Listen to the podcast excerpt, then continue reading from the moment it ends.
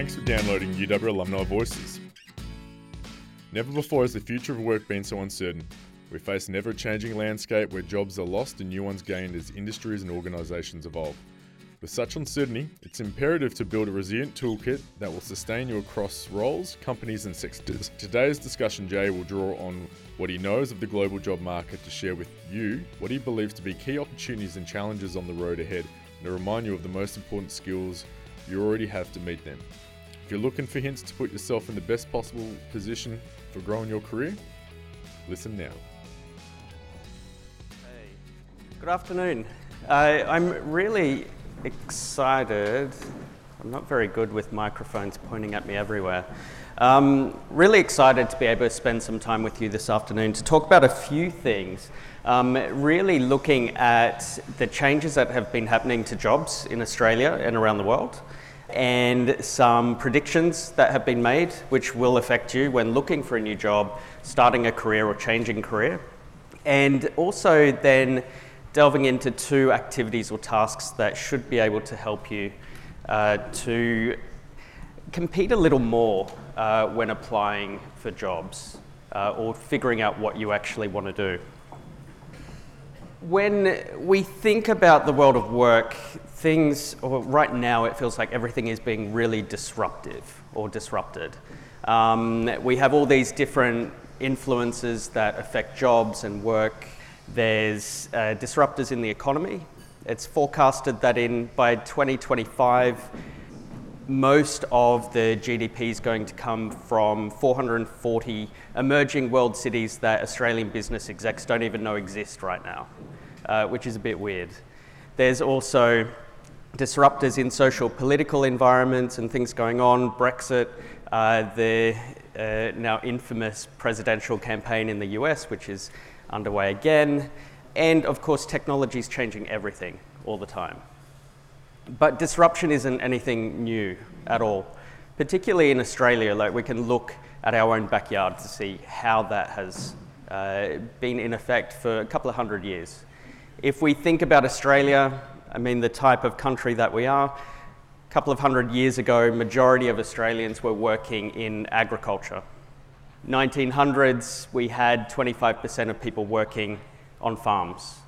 Now it's 3%. And it's not that we're not producing as much or growing as much, it's that we became more efficient and we're doing things in a different way. We're more productive.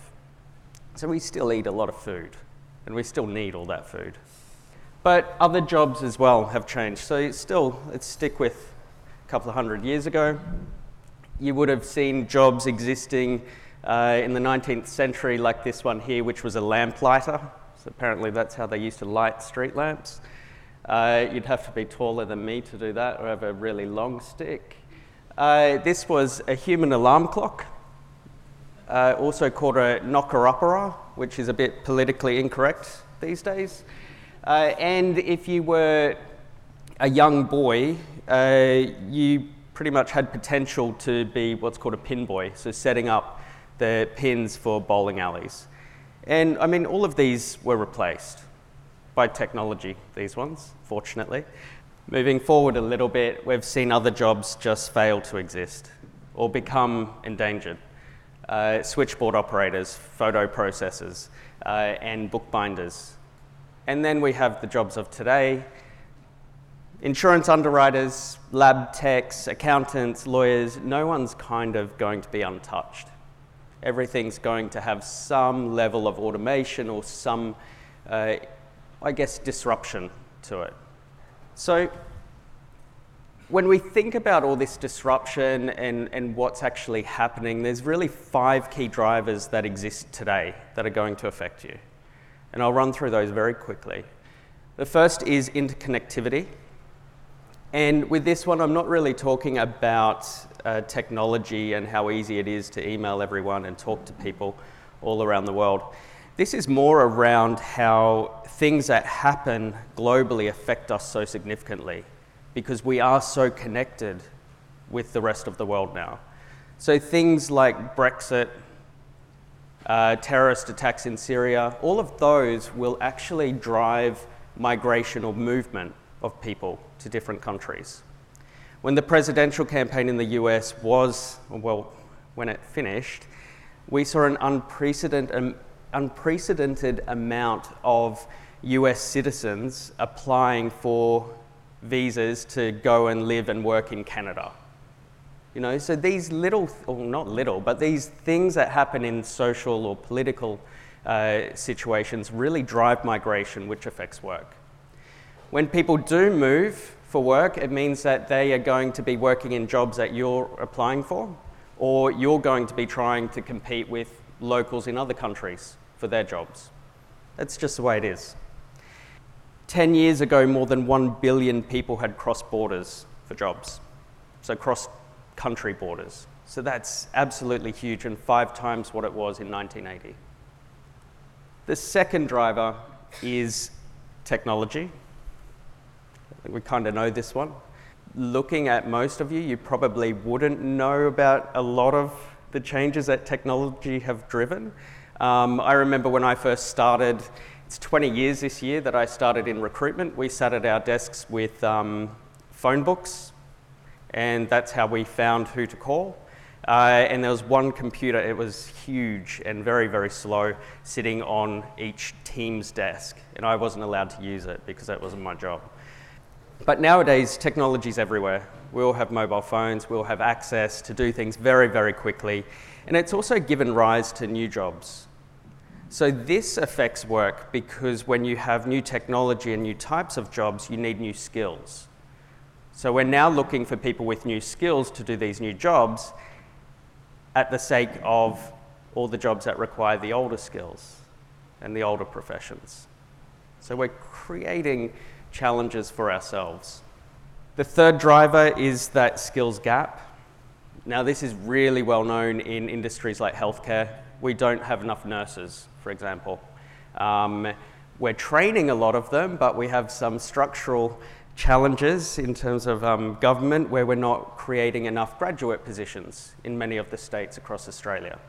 And so they move and do different professions, and we have this growing skills gap. We also have a supply demand issue. We have an aging population, so we have people who are getting sicker um, and who need more care. And yet we don't have the people to look after them. But you look at other uh, professions as well, and those skills gaps are really, really significant across a whole range, and that's globally. We have an aging workforce. Uh, so we are very concerned in a lot of industries about all these people who are about to retire because they're currently the bulk of our workforce. And then what happens?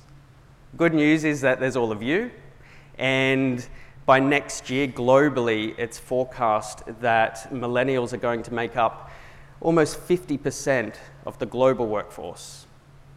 So that's great. We've got bodies to do the work, but we're losing a lot of experience and knowledge. And whilst none of us disrespect the experience and knowledge that you're going to bring, and what's really exciting about you is you have what we call diversity of thought. You have different ways of thinking because you've grown up with technology at a different rate compared to a lot of employers but you don't have all that knowledge and experience that's been gained from doing the job for so long and so many years. So that's a challenge that we have. And then the final one is this desire for flexibility. We no longer have this real pressing, I guess, concept of living to work we have so many other things that we're interested in and that we are demanding to be part of our lives social lives, meeting up with friends, spending time with family, looking after family, having children, traveling, all this other stuff that we want along with our career. So they're the five main drivers. And then young people and new graduates or millennials also have a couple of other challenges unfortunately. Looking at Australian unemployment by age bracket, demographic, most significantly, unemployment rate is for 15 to 24 year olds. Now, usually when I present this, someone says, well, not all 15 year olds are looking for work. Um, so I have to say, this is only looking at those who are participating in the labour force, so those who are currently working or looking for work. So that's scary. If you're looking for a job, that means more people are out there competing with you, so you have to really stand out, which is tough. And then the next highest is 25 to 34 year olds. So it doesn't really disappear as you age in the next few years either. The other challenge for you is that we are currently training you on jobs that exist right now and that have existed for the last few years, particularly. That means that when you enter the workforce, well, the prediction uh, is that 70% of you who enter the workforce, your jobs are going to be radically affected by automation. So, what you entered to do today or tomorrow, that job is going to be radically different very, very soon. But we've only trained you for the skills to do that job today. Also, a lot of entry level jobs are disappearing. We don't need entry level employees in a lot of industries anymore. So, the question is whose responsibility is it to learn the skills for the jobs of the future? Universities cannot teach you what you need for the future. We don't know. You know, we're very often surprised by new skills that are required. So, whose responsibility is it? Is it yours to learn those? Is it your next employer's? Is it the government? And that's a very big question, and there's a lot of um, very opinionated responses out there at the moment. But it's something that you need to start considering. So, observations of the future of work. It's kind of three big ones. Automation, of course, you'll hear about automation forever. Uh, we've been talking about it in my industry for what year is it now? 2019. So, uh, well over 10 years. Uh, often we say robots are replacing your jobs. They're not, they're just changing it. Um, don't worry yet. But automation is very important increasingly we're creating more intelligent machines that are doing more human things. So that's how it's changing now, uh, not all the routine stuff. Globalization, uh, where we have that global mobility of workforces, we're going to continue to see more and more of that, uh, and it's so easy to move uh, or to use technology. And of course, multi careers. And that's where we talk about the change in work types. So traditionally, you used to think every job was more or less full time, permanent, or indefinite contract employment. Uh, now it's different types of contracts, temporary work, uh, gig economy, there's side hustles, which is a big thing, uh, there's a lot of part time work, there's independent contracting, and people have multiple jobs all at the same time. And this has kind of grown as an effect of what businesses need for their organizations. Of course, it makes a lot of commercial sense sometimes to do it this way. But also, we had, from an employee's perspective, we had a problem after the last downturn with underemployment. So, a lot of people had to shift back to part time work because we reduced the number of jobs available, number of full time jobs.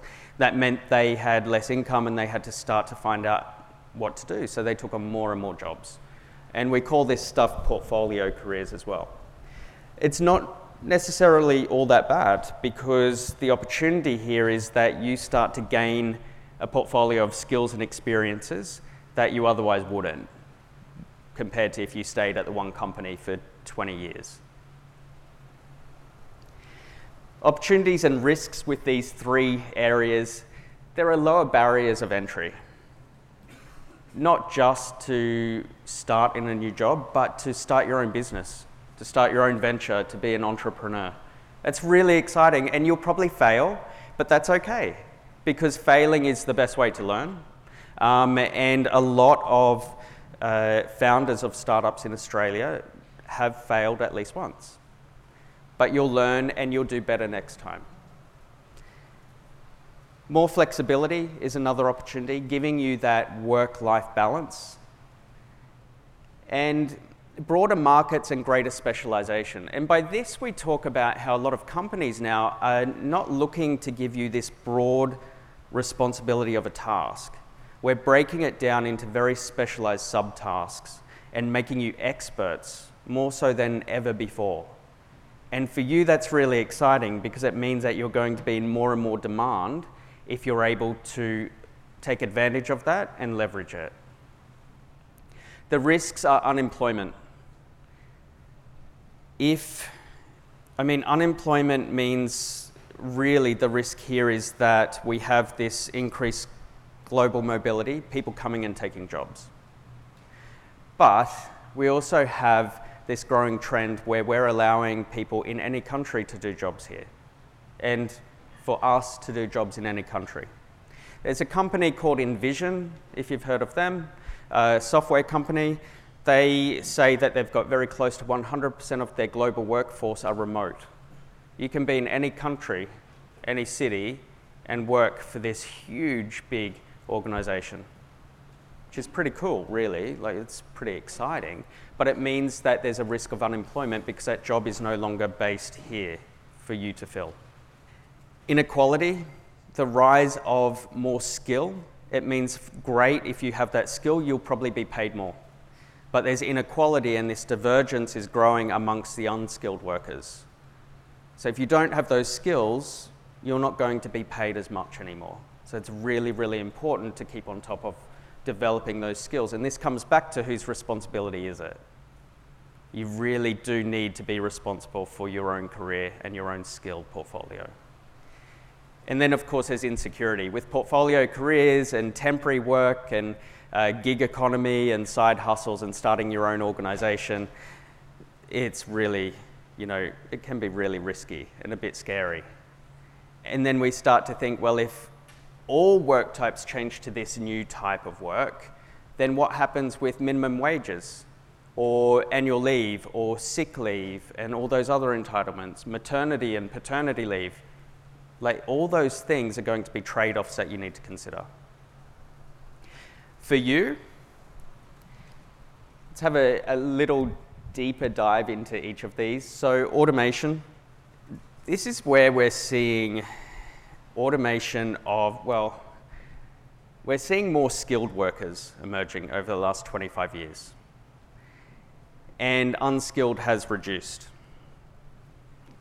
Now, again, and I'm probably harping on about this, you are so responsible for developing these skills because if you don't, you're, you're going to really lose out, uh, where everyone else is going to be focused on doing it. Um, there are two categories of skill cognitive and manual. And what we've seen is that in terms of automation, what's easiest to replace is a non routine in both categories. So the stuff that's, um, oh, sorry, the hardest to replace is non routine in both categories. Things that are the same over and over and over, of course, we can try to build machines or, or AI to replace those tasks. So I encourage you to identify the non-routine cognitive and manual. Examples of those of non-routine cognitive uh, needed in things like management, uh, healthcare, technical engineers, creatives, where things are going to be slightly different with everything that you do. But you need to think about what you're doing as well. You need that cognitive ability and that cognitive training. The non routine manual skills are more in service based professions, hospitality, uh, waiters, It'd be interesting to see a robot waiter respond to an unhappy customer because uh, human beings are very unpredictable when we're angry, particularly. Uh, also, aged care and protective services like security and the likes. Globalization, you just really need to stand out, but also be open to moving around. At any one time, there's around a million Australians who are living and working overseas. And there was a survey done of uh, 200,000 individuals worldwide, and it was found that two thirds of them are currently or about to embark on living and working overseas. So that means that you're going to have to compete.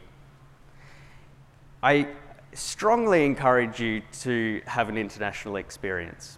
It's fantastic for cultural reasons, uh, to be exposed to different ways of doing things, but this comes with a warning Uh, at Indeed, we just did a survey in uh, partnership with a company called Advance who help Australians come back to Australia after they've moved and worked overseas. And we found that over 80% of Australians returning to Australia after having worked overseas found it more difficult to get a job here.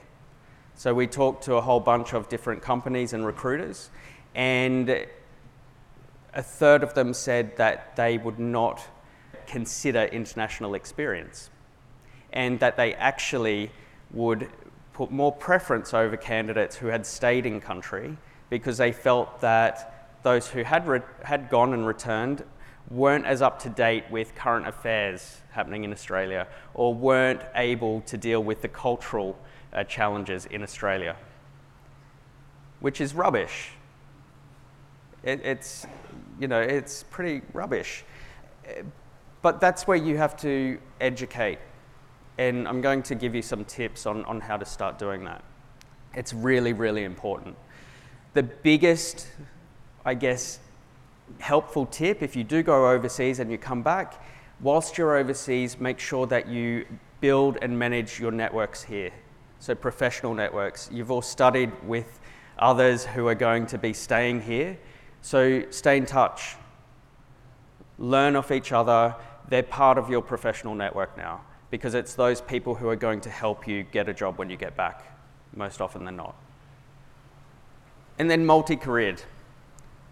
Try different things. Don't get stuck in the one career forever. Like, that's boring. Um, no offense to anyone um, I've been in mine for 20 years, so I offended myself. But try different things. Why not? Who cares? It's not one job for life anymore. In fact, it's forecast that you'll have 17 jobs over five careers. So start thinking about what else there is. There's no harm. So, what's next? I'm going to give you two different, we'll run through two activities that are very, very helpful when you are looking for a new job or applying for a job, starting a new career, or considering changing career already, which there's nothing wrong with whatsoever. So the first is looking at interviewing. It's really important because you're in the most competitive category in terms of your age group. So you have to be really good at this. I'm going to talk about this because I've been interviewing people since 1999, um, and right now I'm interviewing for two jobs, and there are, I mean, nothing's changing uh, in terms of responses that we hear from candidates. So if you can change and stand out, that'll be great. You, you know, you'll actually become more competitive in market. And the second is trying to figure out what you actually want to do. Okay. So, interviews are really interesting things. We tend to ask the same questions in every interview, year upon year upon year. It's always the same. Things like tell me about a time when you failed. What are your strengths? What are your weaknesses? Tell me about your work history. Uh, tell me about the style of management you like. All of this stuff we already know as hirers. We can see this on your resume if you wrote a cover letter. We see it on there usually. We can extrapolate enough information. If you went through a phone screening exercise or some sort of assessment center, we get all of this. We kind of just waste time. But, and I'm guilty of this, I still ask them. Like, I know these are the wrong questions. I still ask these in every single interview. What I'm looking for are candidates who have put more thought into their responses. It's fine to have responses to this, but I'm looking for candidates who have thought beyond these, these answers or beyond these questions. So, in thinking about those questions, this is how you can start to think beyond. And it might seem at first that an answer you have to a question like this is a bit uh, obtuse compared to the original question, but it's not. This answers the original question and more, and makes you memorable and makes you stand out. So things like what experience in your past did you grow from most replaces tell me about a time when you failed. I don't want to know the detail about how you failed and why you failed. I want to know what you grew from. How did you grow from it, and what did you actually get out of that experience? The detail around what you failed at, it doesn't matter. What are you good at that isn't on your resume? So this replaces what are your strengths? Because it's not all about work. Think about everything else that there is. Because I, have got your resume, I can read it. How do you go about self reflection and growth? This addresses weaknesses. Now, when I first started recruiting, we used to give advice to candidates and job applicants and say, when someone asks you what your weaknesses are, choose a, choose a strength and just kind of make it sound like a weakness, but actually you're really good at it. Yeah, that doesn't really work. What we want to see here is you doing an exercise of reflection. We all have weaknesses, and we can either completely ignore them or we can spend the time to develop ourselves and own that weakness. And when you answer that question, tell us what you're developing. So don't say my weakness is, say actually right now I'm working on this, which you might see as a weakness, but I see this as an amazing opportunity to grow and get better at what I do. What career path have you taken that has led you to this job? This is instead of that awful question of tell me about your work history. Because, and this is a hard one because sometimes it's not linear anymore. We don't climb that traditional corporate ladder. So you may do all different things. You may have had part time or casual jobs as well. Everything matters.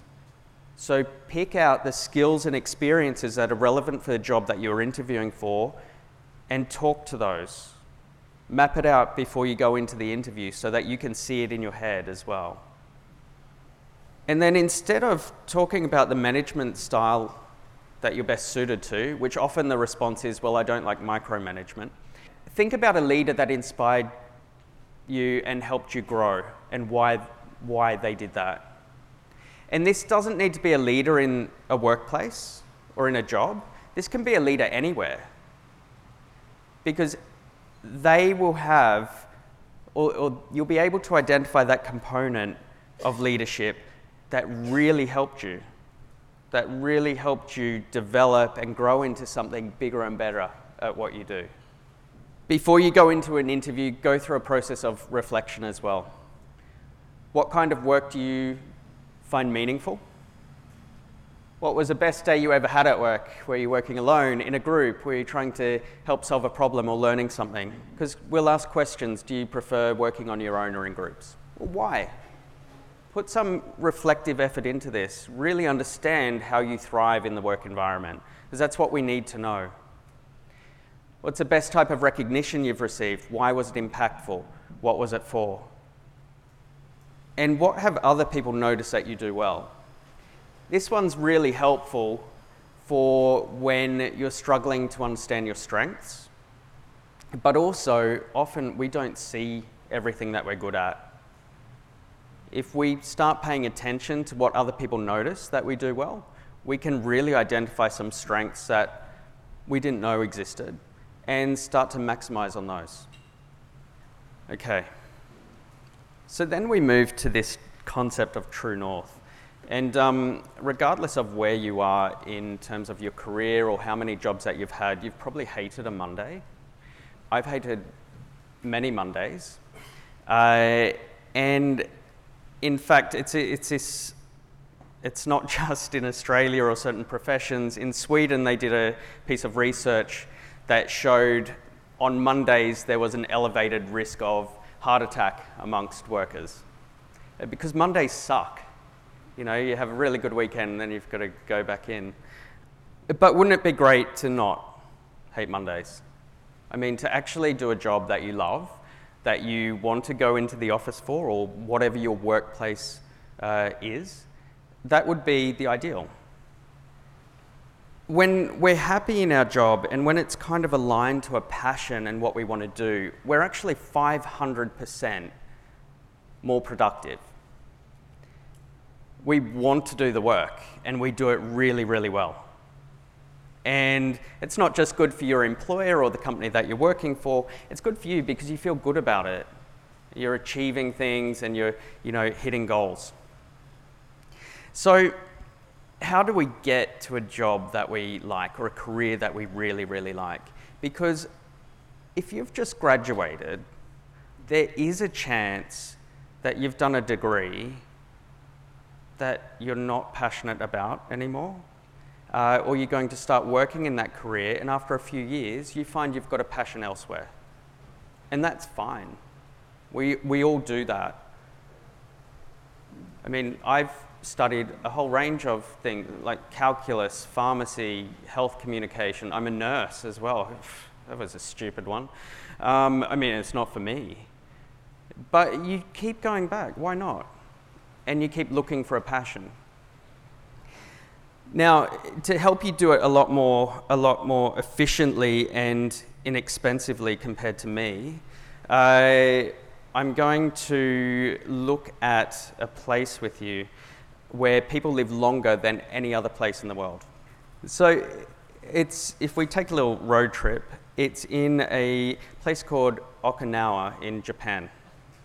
And it's a place where people live longer than anywhere else on the planet because embedded in culture there, it's, there's this idea that their reason for being or their sense of purpose should be reflected in their work and their contributions to society. Uh, they believe that work should give them so much joy that they don't or shouldn't have to believe in retirement because work shouldn't feel like an obligation. And it kind of feeds into the identity of who they are as human beings. The concept, this reason for being, uh, and you've probably heard of it, it's very fashionable right now, is called ikigai. It's a, I mean, at first it's, it's an odd sounding word as well. Um, ikigai, it's kind of funny. I mean, it, it's talking about something really pleasurable as well, and to say it right, you've kind of got to smile as you say ikigai. But the first time I was introduced to it was by a colleague who's one of those people who's always excited. Like, you need a good old rest after five minutes being around him. He's excited about absolutely everything. Everything's amazing, everything's wonderful. He was talking about this, and I thought, oh, here we go again. Um, but then he kept talking, and I thought, this is kind of interesting. And I started to read about it. And in the first book that I read was this quote that there's a passion inside you, a unique talent that gives meaning to your days and drives you to share the best of yourself until the very end. So if you don't know what your ikigai is yet, your mission is to discover it. So I'm going to step you through very, very briefly, because it, I mean, you can read big books on this stuff, uh, of how to do this. Because ideally, we want to love what we do. And if we don't love it right now, we want to figure out what we're going to love in terms of what we're going to do next. So, first thing, we need to figure out what we're good at if you have a pen and paper, try to start making a list. This can be anything. Don't think of the job that you're good at or the career that you're good at. Think of all the things that you're good at. And we're all good at stuff. All of us. So start writing them down. Next thing, think about what you love. I mean, there's a really awful motivational poster do what you love and you'll never do a day of work. But I mean, as cringy as that is, that'd be pretty cool to do something that you love each and every single day. But first, we need to figure out what we do love. Third, think about what the world needs. It's fine to know what you're good at, to know what you love, but if no one needs it, it's going to be tough. The good news is that the world needs pretty much everything. You've just got to figure out how it's classified, what it's called, and how to contribute to that need. It's not just a skill as well, it's not just lawyers and accountants and uh, you know, bankers and nurses and engineers. It's also the natural talents uh, that the world needs. So, music ability, poets, athletes, people who are just good at math but you know, don't work in that profession. The world needs everything and then, we, I mean, we have to earn money. Um, we're talking about jobs. So figure out what you can get paid for because you do need to continue to survive, support families, all of that, go traveling, buy stuff. So then we um, actually look at the intersecting points, and this is your ikigai. So if you figure out what you love and what you're good at, that's your passion. And an example there might be cooking. I really like to cook. I'm pretty good at it. Like, no one's actually thrown a plate at me or anything. I really like to do it, but I'm not going to get paid for it. It's not that good. So, it's not going to be my ikigai. If we look at the intersection between doing what you're good at and what you can get paid for, then that's a profession. Intersection between what you can get paid for and what the world needs, that's more of a vocation, and we'll get to that in a minute, differentiating vocation from profession. And if you look at the intersection of what you love and what the world needs, that's more of a mission. In terms of doing what you're good at and what you love, I mean, and that's my cooking you feel satisfied but a bit useless because no one's going to pay for it. I mean, they only eat it because they like me or because I've invited them over and they're kind of trapped and obligated. But it's not going to be a job. What you're paid for, what you're good at, your profession, you could be comfortable but feel empty.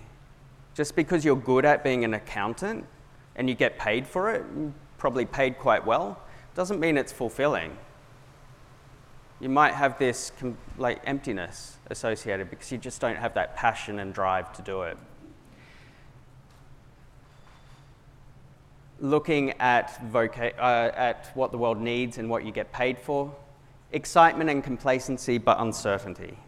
Now, the difference between vocation and profession, which is a little bit tricky to grasp sometimes, profession is something that you're trained to do, like an accountant. A vocation is more of a calling. So you feel this drive to actually have to do that job. Um, there's a bit of crossover sometimes. So nursing is usually, you know, a vocation and a profession, but often it's very vocation driven. Um, I remember when I embarked on my degree to become a nurse, uh, all of the other students around me used to say, Oh, this is my calling, and you know, I'm so excited. And I thought, what, what are they talking about? I'm just doing it because I'm kind of interested. I think I watched too many medical shows or something. But you have this real natural drive to do that, and that's a vocation.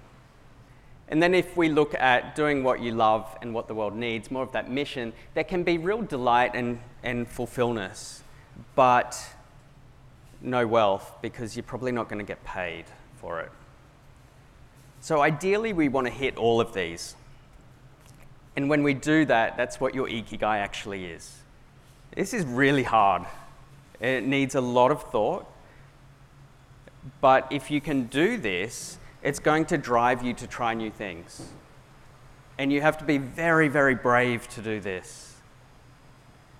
It might mean going back to uni and you might go back part time while you're working in whatever your career is now.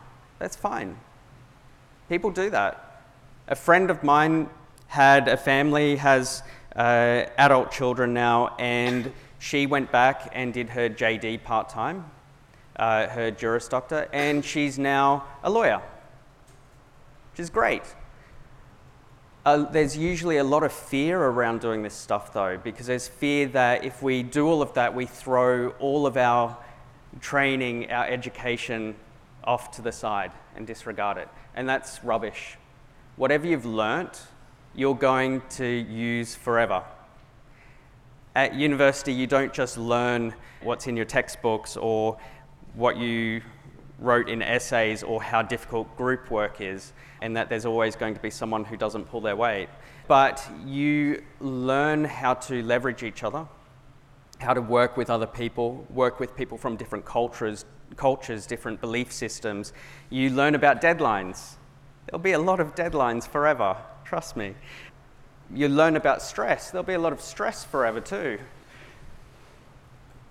But all of that stuff that you've learned, you're going to take to your next career or your next degree, but it will carry through for the rest of your life.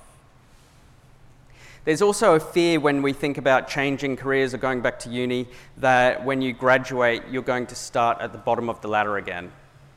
You know, your salary probably will shift, it might go down, but this is where we think about that payoff between doing something that you love this time around and feeling great or getting paid a bit more and being miserable.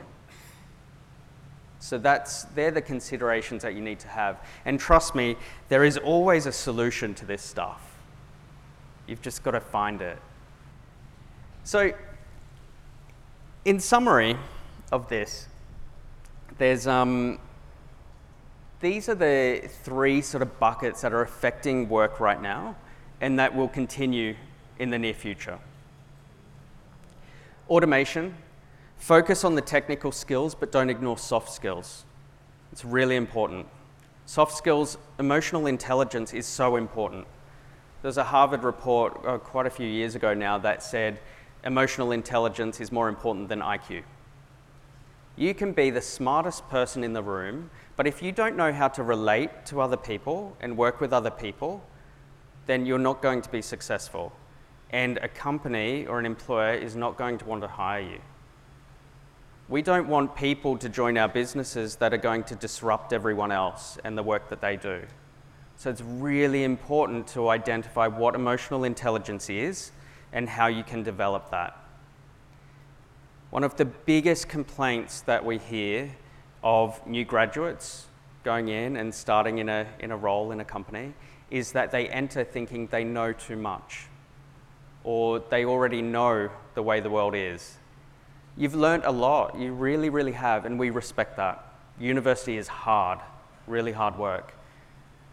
But actually doing the job in a real world context, there are so many variables that are happening all around you, not just in the industry or the job that you do, but with the people around you as well. And if you go in thinking you know it all, it's going to be the quickest way that you fail. So humility is really important. The other key thing for you to know is what you don't know. So many of us go into jobs and we think we know everything, and you don't, no one knows everything. The best thing that you can do is not to know everything, know some things really, really well. You can be expert at some things, but then be an expert at knowing who to leverage and who to tap into, whether it be people or resources, to find out what you don't know. And that's how you become a very productive and very strong employee. So, automation, it's very important for technical skills, but also soft skills communication, leadership, resilience, humility, all of those things. Really, really key. Globalization, learn to collaborate, uh, learn to stand out because it's tough. People are moving here, you're moving overseas, people are doing jobs based here from overseas, and vice versa it's getting really, really difficult. So learn how to start to integrate into this new global world. And then finally, be multi careered. Like, you don't have to have one career anymore. Who cares? It's your life. Do whatever you like. Have 10 careers, although we say it'll only be five. But try new things, be brave, find out what you actually want to do and what's going to make you happy because your happiness is for you to own, not anyone else. In terms of what you can do tomorrow, uh, interviewing is really, really important. So please work on that. Write down some answers, practice, practice with friends. That's really, really good because it gives you more confidence and we can see that you put effort in. Think about extending the questions or extending your answers to give more information to really impress the recruiter or the hiring manager. Like if you do that, you stand out, we remember you. And remember, it's super competitive. Uh, Self reflect and consider new and different opportunities. Your degree doesn't necessarily mean you have to do that job. Your degree can translate into a whole different range of other jobs. Uh, for example, I keep going back to nursing, but it's easy. Friends of mine who did the nursing degree, they're working for medical software companies because they have the medical or clinical knowledge to be able to help advise on how to build certain parts of the software for nurses who are practicing to use that software. Um, others going to research, others going to teaching or education or training. So think about all the other things that you can do as well, which you might be more aligned to or more passionate about. And of course, define your own ikigai. And this, as I said, it's really hard work, but find out what your purpose is and what you really, really want to do. You don't have to start doing that tomorrow, but have an idea about it and put together a plan to work towards it.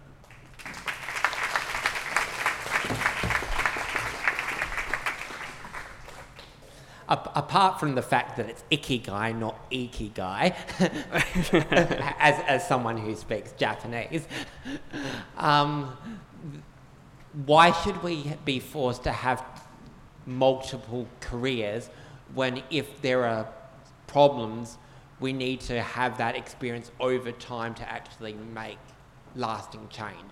For example, if we're going to deal with climate change, having a career in that field is going to be something that you're setting up for life. Yeah, not everyone's passionate about that. So you don't have to have multiple careers. If you find what yours should be in the beginning, fantastic. You've beaten a lot of us to it. You don't have to have multiple careers. It's forecast that people in your demographic will have five. That's an average. Uh, my demographic, definitely not supposed to have five, but you know, I've pushed it and a lot of my friends have pushed it too. So if you find what you want to do first and it's sustainable, absolutely, just do that.